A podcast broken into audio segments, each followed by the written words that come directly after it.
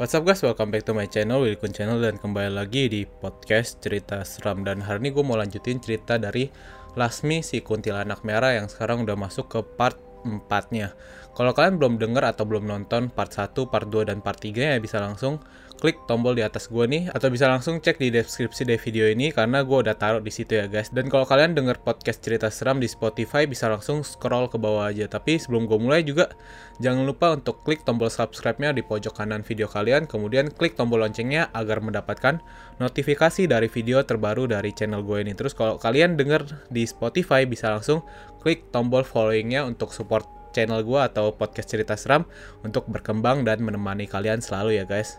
So nggak usah banyak ngomong lagi, gue akan langsung menceritakan kisah Lasmi si kuntilanak part 4. Malam ini gue lumayan harap-harap cemas karena harus tahan sama aura emosional Lasmi yang panas banget dan bikin badan sakit.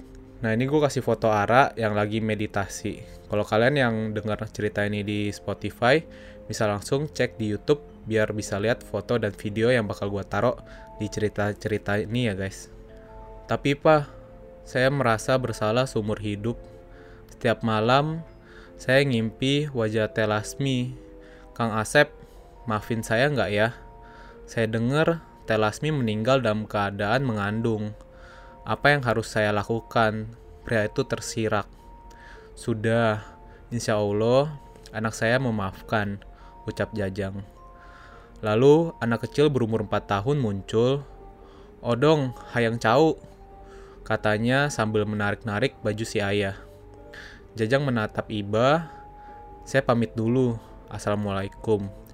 I, i iya pak, Waalaikumsalam. Jajang pun pergi. Atur nuhun, pisan pak. Saya nggak akan melupakan kebaikan bapak, teriaknya. Setelahnya, pria itu pergi ke pasar, sedangkan si anak main ayunan yang terbuat dari kain di depan gubuk. Lasmi duduk di atas mobil, memandangi anak itu sambil tersenyum dan menggoyangkan kepalanya. Tubuhnya mengeluarkan aura merah, matanya menyala. Pembalasannya sudah dekat katanya. Lasmi selalu mengikuti anak itu. Saat anak itu tidur dan main, Lasmi berada di dekatnya. Ketika anak itu ke surau, Lasmi sejenak menjauh. Lasmi menunggu momen yang tepat. Dia ingin anak itu berakhir tragis agar ayahnya merasakan bagaimana penderitaan kehilangan seorang anak. Lambat laun, si anak merasakan kehadiran Lasmi. Di suatu malam, si anak sedang tertidur. Kebetulan, ibunya sedang mematikan tungku di dapur. Tiba-tiba terdengar suara teriakan odong. Ibu! Sang ibu pun kaget dan langsung berlari masuk ke gubuk, memeriksa anaknya yang pucat. Ada apa? Si ibu khawatir. Bu, Odong ngeliat. Ngeliat apa? Ada perempuan, baju merah, megang kepala Odong. Odong takut. Ibu jangan tinggalin Odong lagi, katanya sambil menangis. Astagfirullah, ibunya memeluk si anak. Odong teh suka ngeliat, tapi nggak tahu itu siapa. Ibunya lantas menyuruh Odong kembali tidur sambil menenangkannya. Suaminya sedang pergi ke kota untuk menemani majikannya si Londo. Malam itu, gubuk mereka sangat hening dan mencekam. Di atas gubuk, Lasmi melayang dan tertawa betapa dia menunggu waktu untuk mencelakai anak itu. Keesokan harinya, Odong bermain petak umpet dengan teman-temannya. Dia bersembunyi di balik pohon, perlahan Odong merasakan ada sesuatu di belakangnya.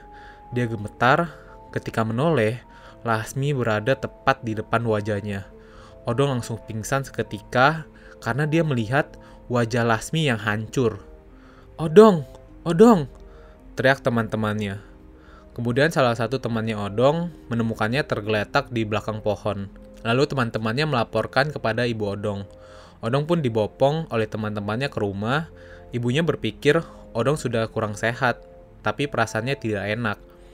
Dong, kamu teh kenapa? Tanya ibunya saat si Odong siuman. Odong hanya terdiam, dia terus terbayang wajah Lasmi yang seolah ingin menerkamnya. Odong pun hanya melamun sampai beberapa jam kemudian ayahnya pulang. Dong, kamu sakit? Odong menggeleng dan tatapannya kosong. Kang Punten, ada yang aku mau omongin. kata istrinya di luar gubuk. Apa Neng? Udah beberapa hari, Odong bilang, lihat perempuan baju merah. Jawab istrinya cemas. Ah, paling mah lihat apa kali si Odong. Udah, gak usah dipikirin. Dia lagi sakit aja kali kecapean Neng. Dalam hatinya, si supir mulai ketakutan. Apakah yang dilihat Odong adalah Lasmi? Sang supir mulai menerka-nerka kemungkinan dan menyesal. Tapi dia tidak bisa melakukan apa-apa. Dia ingin bertemu Asep untuk membicarakan hal ini sekaligus minta maaf. Tapi dia pun takut Asep tersinggung. Dua hari kemudian, Lasmi menyimak pembicaraan mereka. Istri si supir harus ke rumah saudaranya untuk membantu hajatan. Kamu ke sana aja, Neng. Biar aku bawa si Odong narik. Biar ada yang jagain, kata si supir menenangkan. Lasmi tersenyum, momen yang ditunggu-tunggu akan tiba, kata Lasmi. Sorenya, ketika sang istri pamit, Odong ikut ayahnya menaiki mobil menuju pasar. Lasmi mengikuti mereka dari belakang.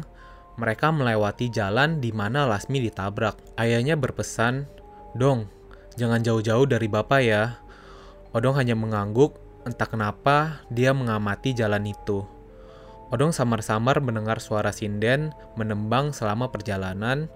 Sampai mereka tiba di pasar, ayahnya berkata, Odong mau ikut bapak apa nunggu di mobil?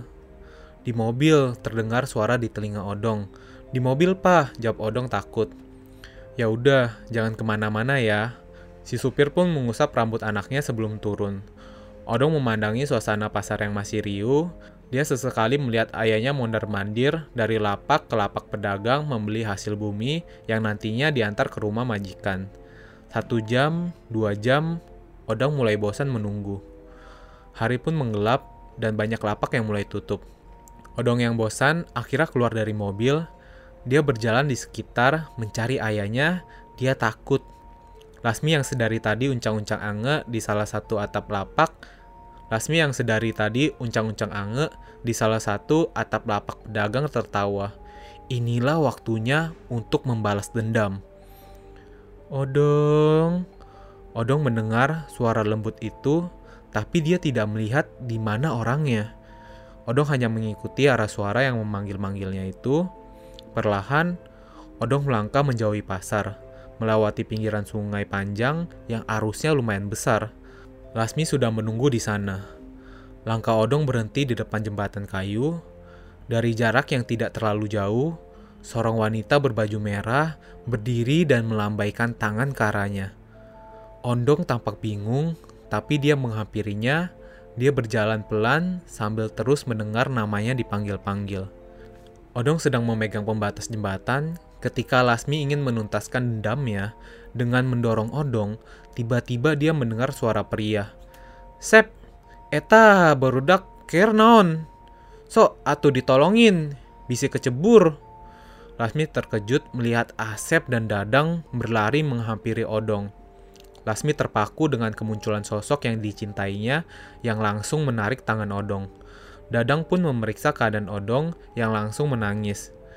Cep, kamu teh tersesat? Tanya Asep. Odong terus menangis. Ele-ele si Kasep ulah ceriuk atuh. Asep menenangkannya. Lasmi mengurunkan niatnya untuk membalas dendamnya ketika Asep mengusap kepala Odong dengan penuh kasih sayang. Rumah kamu teh di mana? Tanya Asep pelan. Odong hanya menunjukkan ke arah pasar. Hayu kita ke sana ya, Cep. Asep berusaha membujuknya, Dadang pun mengangguk setuju. Sep, kamu bisa kan nganterin sendiri? Saya harus pulang. Si Us udah nunggu, kata Dadang sungkan. Kemalaman kalau saya ikut. Asep mengangguk dan memegang tangan Odong. Hayu Cep. Mereka berpisah di jembatan itu. Lasmi hanya melihat punggung suami dan anak itu menjauh. Lasmi menyaksikan cara Asep menggenggam tangan anak itu dan terlihat begitu mengasihinya. Lasmi membayangkan bagaimana jika Odong ialah anak mereka. Sambil berjalan, sesekali Asep melucu dan membuat Odong yang tadi yang menangis jadi tertawa. Amarah di hati Lasmi pun perlahan mereda. Lasmi terbang di atas mereka, seandainya dia dan anak yang dikandungnya tetap hidup, inilah momen terindah dalam hidupnya. Kapan-kapan ajak anak akang main ke rumah aku ya, ucap Odong polos. Mendengarnya, Asep hanya mengangguk dan tersenyum tabah. Lasmi menangis terseduh-seduh. Sesampainya di pasar, Odong berlari ke arah ayahnya yang sedang tertunduk di bak mobil. Pah, Odong berseru. Oh, ini anaknya, Kang. Asep lega. Eh, eh, eh iya, alhamdulillah anak saya ketemu. Saya pikir Odong teh hilang. Si supir gemeteran mengetahui orang yang mengantar anaknya. Saya pamit dulu, Asep melambaikan tangan. Si super keluh, Hatur nuhun pisan kang, ucapnya menahan tangis dan perasaan bersalah, lalu mengajak anaknya naik mobil. Asep berjalan meninggalkan pasar sambil menatap langit. Di sebelahnya, Lasmi seolah menggenggam tangan Asep. Lasmi tersadar jika dia menunaikan balas dendamnya, dia tidak akan pernah melihat potret sebuah kebersamaan yang dia dambakan. Mungkin anak kita teh laki-laki kayak anak itu ya, Neng. Akang selalu berdoa untuk Neng. Yang tenang ya Neng, batin Asep. Lasmi pun tersenyum. Dan ini juga adalah foto di mana tempat Lasmi saat dia tinggal bersama Bietin. Lasmi seneng banget akhirnya kami, si Valen dan Ara bisa melihat ke tempat mereka tinggal dulu. Tapi nggak bisa lama-lama karena gua sama Ara ngerasain di sini suasananya tuh rame banget. Jadi banyak penampakan di tempat mereka dulu tinggal. Oke, kita lanjut ya. Malam itu, Lasmi sangat bahagia mendapatkan potret kebersamaan seandainya anak mereka masih hidup.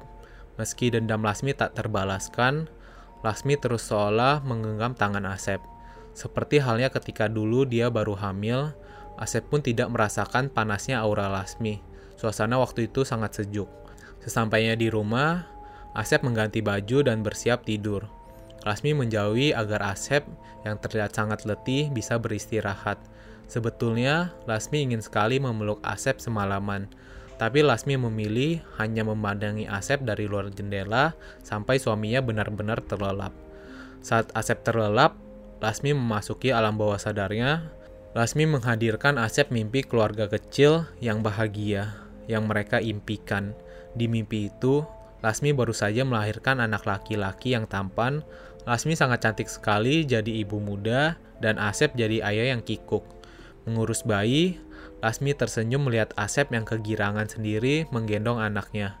Saat anak mereka tertidur, Lasmi menyampaikan keresahannya. Akang, Lasmi teh cinta sama Akang. Jangan pernah tinggalin Lasmi ya, A, ucap Lasmi lirih. Asep tertegun mendengarnya. Akang janji, gak akan pernah ninggalin Neng.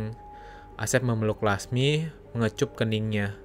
Lasmi menangis dan mengeratkan pelukannya. Maafin kesalahan Neng, maafin Neng gak bisa nemenin Akang setelah ini.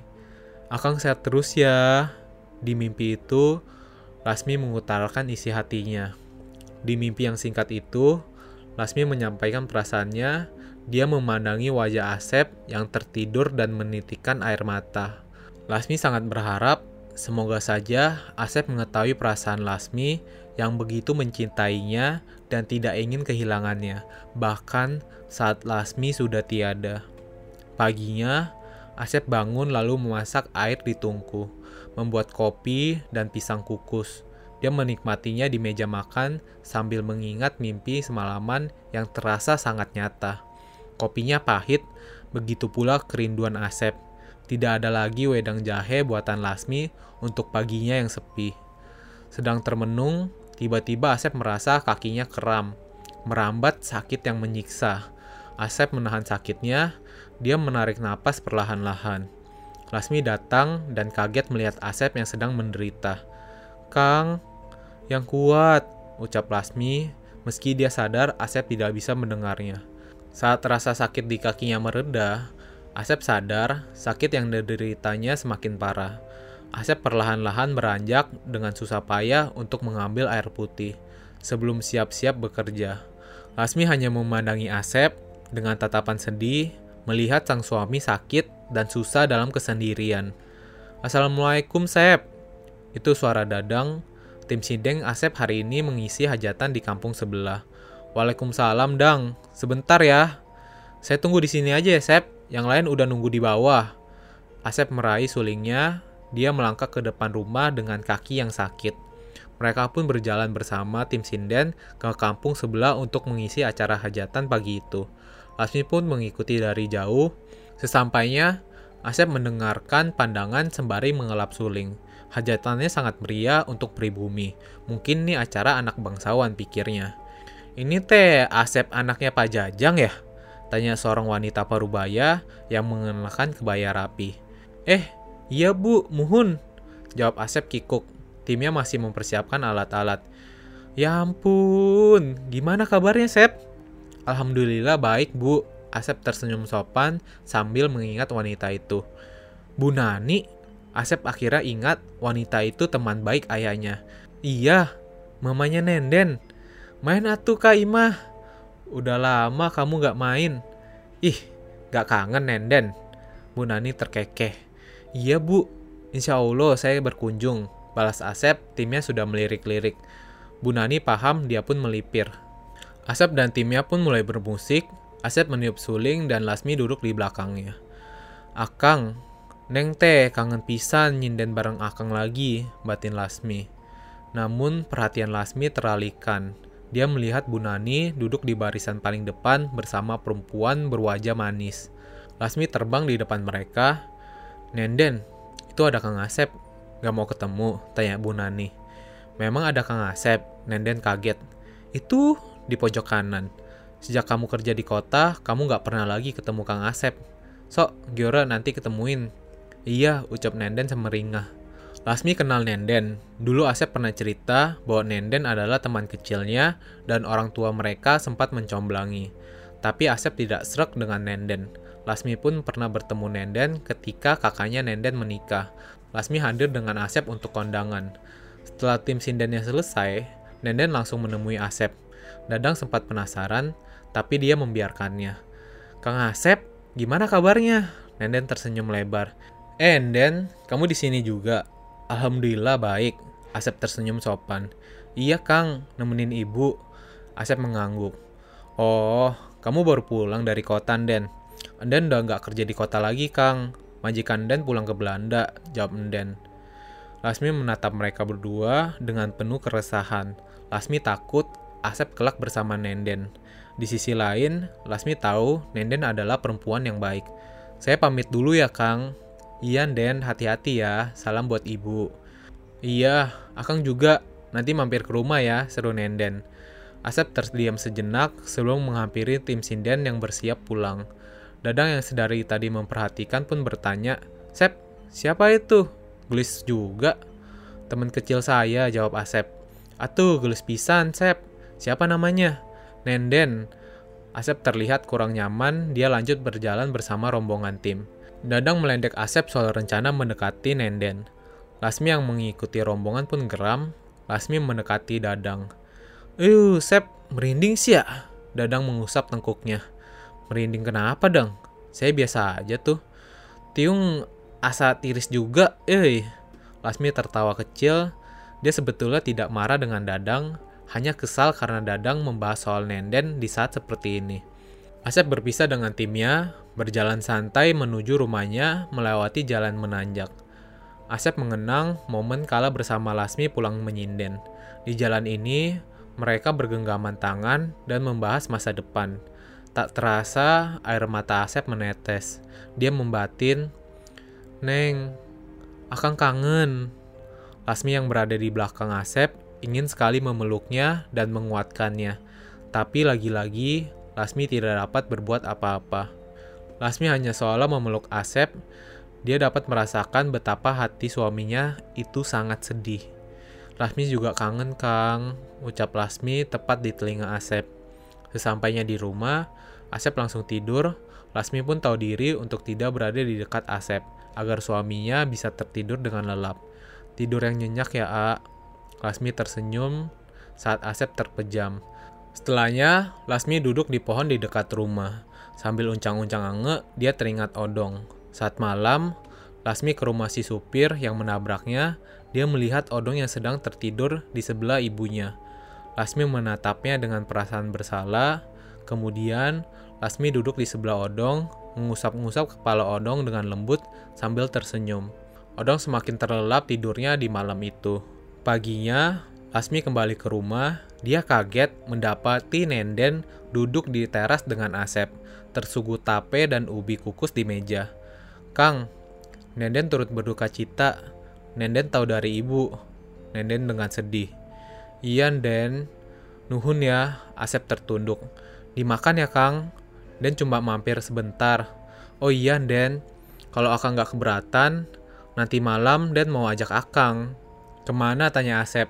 Anak majikan Den nikah. Den diundang, tapi Den takut kalau sendiri. Banyak londo yang genit. Kalau Akang mau itu juga sih. Ucap Nenden sungkan. Asep terdiam mempertimbangkan ajakan itu. Ya udah, nanti Akang temenin. Tapi Akang pakai baju apa ya? Ih, si Akang, baju biasa aja tuh. Nenden tertawa kecil. Lalu Nenden pamit dengan senyumnya. Lasmi yang memandangi mereka merasa sangat sedih. Lasmi menangis, takut sekali Asep akan melupakannya cepat atau lambat. Malam pun tiba, Nenden datang ke rumah Asep. Dia sudah rapi dan siap berangkat. Berbekal lampu corong yang dipegang Asep, Nenden menuntun mereka ke lokasi. Mereka menyusuri pinggiran hutan agar cepat sampai tanpa banyak bicara. Lasmi mengikuti mereka dari belakang, menahan sedih. Sesampainya, Nenden menyerahkan kertas undangan di pintu masuk, lalu mengajak Asep ke dalam. Pesta sangat meriah, berbagai makanan lezat tersaji, dan musik pun terdengar ceria tapi terlihat perbedaan strata sosial antara kaum Londo dan pribumi, kecuali bangsawan yang hadir. Nenden menyusuri keramaian, lalu dia menghampiri meja teman-temannya dengan senyum lebar. Den, kirain kamu teh gak dateng, seru temannya. Wah, saeta, sontak teman-temannya yang lain lirik-lirikan. Ini Kang Asep, Nenden mengenalkan Asep antusias. Saya Asep. Asep sedikit kikuk. Pacar kamu? Tanya temannya lagi. Bukan, Kang Asep anaknya teman ibu. Nenden menunduk malu. Oh, kirain Kasep pisan. Temannya cekikikan. Lasmi yang berada di depan jendela hanya bisa meratapi mereka. Perlahan, Lasmi mulai menerima bila Asep membuka hatinya untuk Nenden. Asep mengobrol dengan teman-temannya Nenden, sementara Nenden mengambil camilan. Den, punten, bisik temannya Nanden yang lain. Eta Asep yang suka ngiring musik hajatan ya? Iya Kang, kenal Kang Asep. Bukan kenal sih, tapi istrinya kecelakaan dekat rumah saya, makanya kayak pernah lihat. Oh iya, betul Kang, balas Nenden. Singkat saya, ada setahun yang lalu, menu karunya ya, dilihat mah bagur orangnya. Nenden mengangguk, dia melirik Asep yang sedang menanggapi teman-temannya.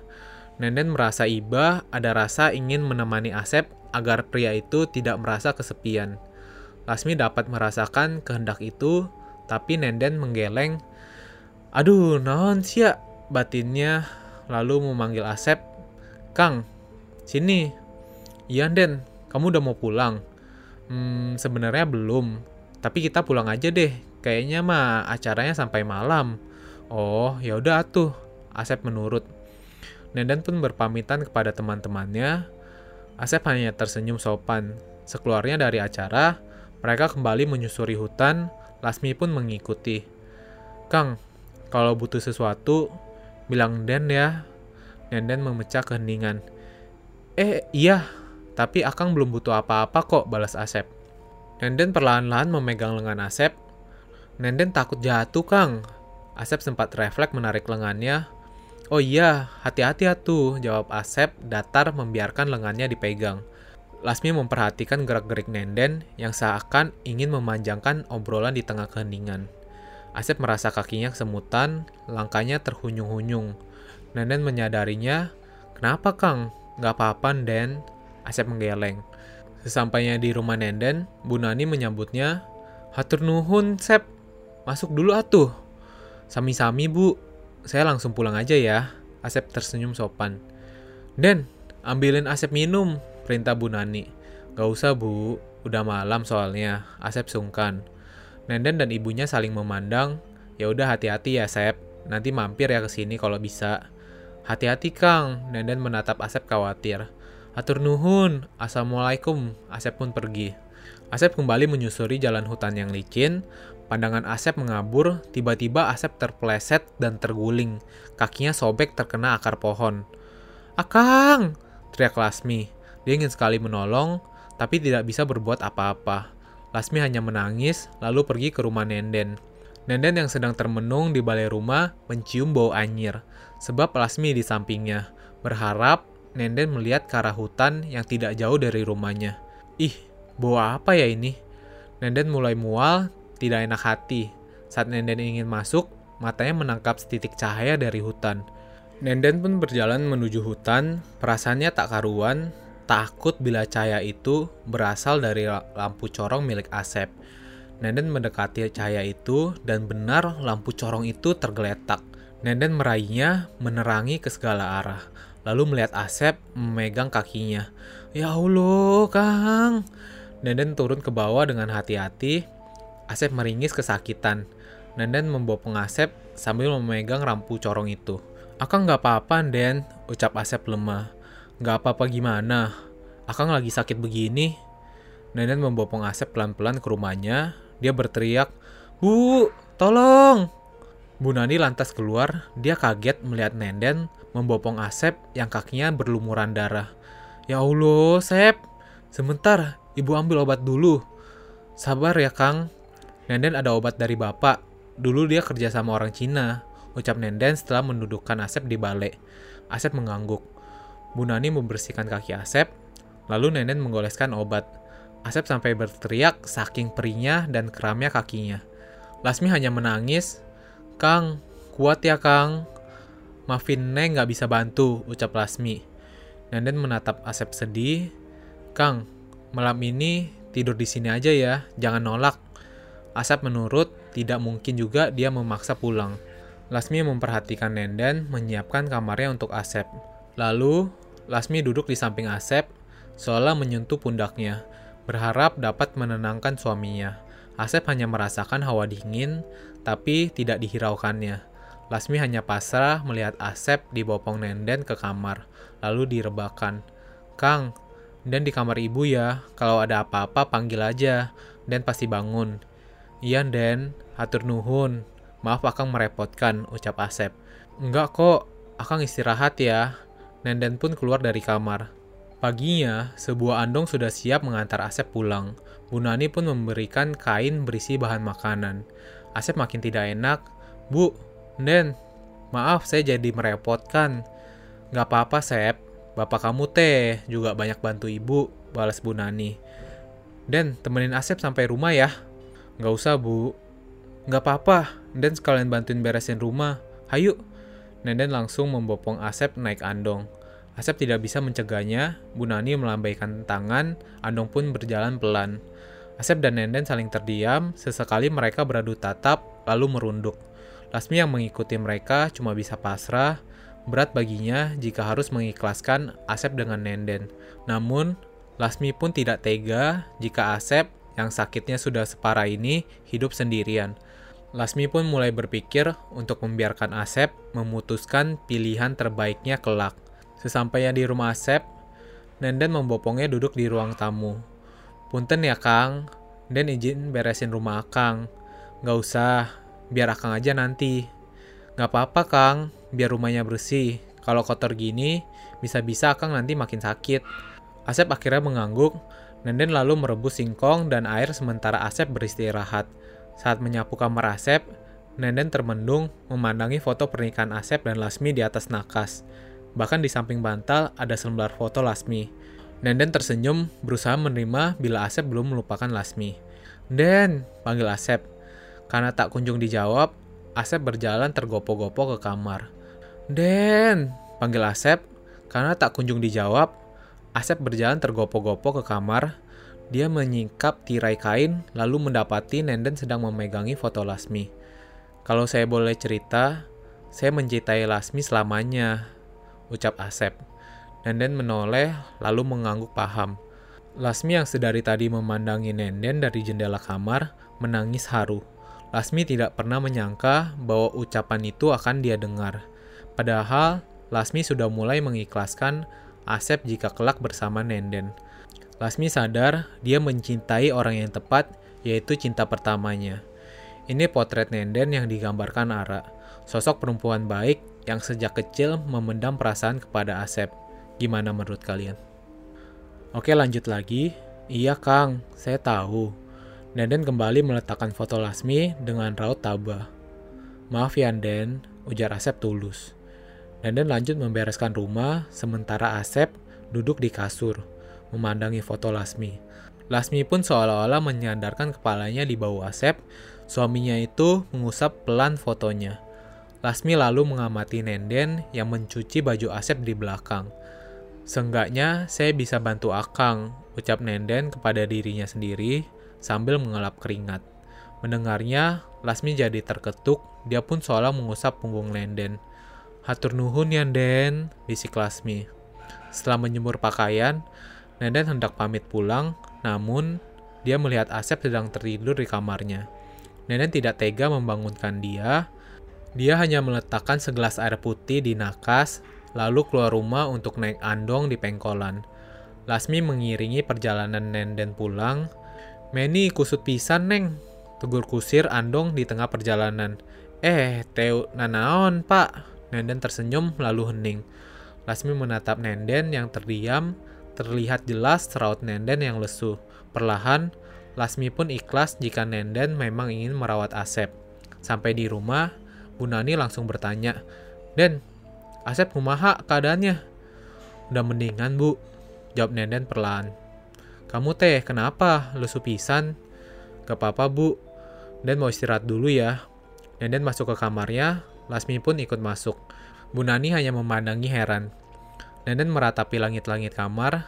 Dia mengingat masa kecil kala dia dan Asep sering bersama. Keluarga mereka sangat dekat. Dulu, Nenden sering menemani Asep memanen tomat dan bermain.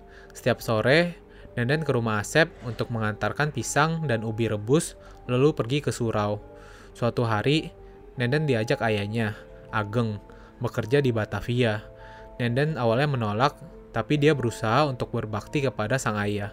Ageng bekerja untuk usaha keluarga Tionghoa. Majikannya meminta Ageng mencarikan pembantu untuk menjaga anak rekan bisnis Londonnya. Ageng dijanjikan komisi besar jika dia bisa mencarikan pengasuh yang dapat dipercaya. Ageng lantas mengajak anaknya sendiri. Nanden sangat berat meninggalkan ibunya dan harus jauh dengan Asep. Terlebih, Nanden juga dekat dengan Bu Atna. Lasmi terkejut mendengarkan gambaran itu. Lasmi jadi ingat awal pernikahannya, Asep kadang menceritakan Nenden, tapi tidak banyak. Pun saat mereka menikah, Nenden tidak hadir. Ketika mereka hadir di pernikahan kakaknya, Asep hanya mengenalkan Lasmi. Lasmi tidak menyangka Asep dan Nenden ternyata sangat dekat. Kang, Nenden mau pamit, ucap Nenden kepada Asep sore itu di kebun tomat. Nenden mau ke mana? Kerja ke kota, ikut bapak. Asep terdiam. Kok Nenden gak bilang jauh-jauh hari? Maaf ya, dan bingung mau bilangnya gimana. Dan tertunduk. Lalu Lasmi bersedih melihat kilas balik itu. Lasmi bisa merasakan batin Nenden yang sedih mengenang masa lalunya. Nenden yang merasa hari itu bukanlah perpisahan sementara, melainkan selamanya. Asep yang tidak mencegah kepergiannya, dan Nenden yang tidak punya pilihan untuk ikut ayahnya ke Batavia untuk bekerja. Satu tahun kemudian, saat Nenden sedang menyisirkan rambut anak majikannya, dia dipanggil ke bawah oleh penjaga rumah. Nenden minta izin untuk turun, lalu di bawah dia diberikan secarik surat. Nenden kegirangan membaca nama pengirimnya. Pasti Kang Asep kangen ya sama Nenden batinnya. Pelan-pelan, Nenden membaca isi suratnya. Dia tertawa saat isi surat dari Asep mengingatkan hari-harinya dahulu. Namun, di akhir surat, Nenden merasa dunianya seakan runtuh membaca kabar Asep akan menikah dengan seorang perempuan bernama Lasmi minggu depan. Nenden pun turut diundang, tangisnya pecah sore itu. Nenden pun pulang ke rumah, tapi dia tidak mau ke pernikahan Asep dan Lasmi. Bu Nani sempat membujuk, tapi Nenden bersikukuh hanya menitipkan salam kepada mereka. Bu Nani paham yang dirasakan anaknya. Nenden mendoakan yang terbaik untuk Asep dan Lasmi, kata Nenden. Sejak saat itulah, Nenden menjauh dari Asep meski terus mengingatnya. Nenden kembali ke kota dan bekerja bertahun-tahun kemudian, sampai majikannya pulang ke Belanda dan Nenden kembali bertemu Asep di acara hajatan. Tadinya Nenden ragu, tapi ibunya memberikan kabar duka soal Lasmi. Nenden pun awalnya ingin pelan-pelan mencoba lagi, tapi dia ingat foto Lasmi di kamar Asep. Nenden tahu Asep masih sangat mencintai Lasmi. Nenden sadar diri bahwa Asep tidak memiliki perasaan apa pun kepadanya. Nenden berusaha merelakan harapan dan patah hatinya untuk kedua kalinya. Nani masuk ke kamar. Nenden, kamu sakit. Nenden membalikan badannya, memunggungi ibunya. Ibu teh tahu, kamu masih sayang sama Asep. Kalau kamu memang mau menjaga Asep, sok aja. Nenden tidak menjawab, Lasmi pun hanya bergeming. Tapi dalam hatinya, dia mengizinkan Nenden. Sorenya, Lasmi kembali ke rumah, ada Dadang bertamu, membantu Asep mengobati lukanya. Ini teh, obat dari perempuan itu bukan? Iya, Dang. Mahal ini, Sep. Dia baik pisan sama kamu. Tahu dari mana kamu? Saya pernah ke kota, ke toko obat Cina. Di sana teh, obatnya mahal-mahal. Asep terdiam, Dadang seolah dapat menebak pikiran Asep. Gini, Sep.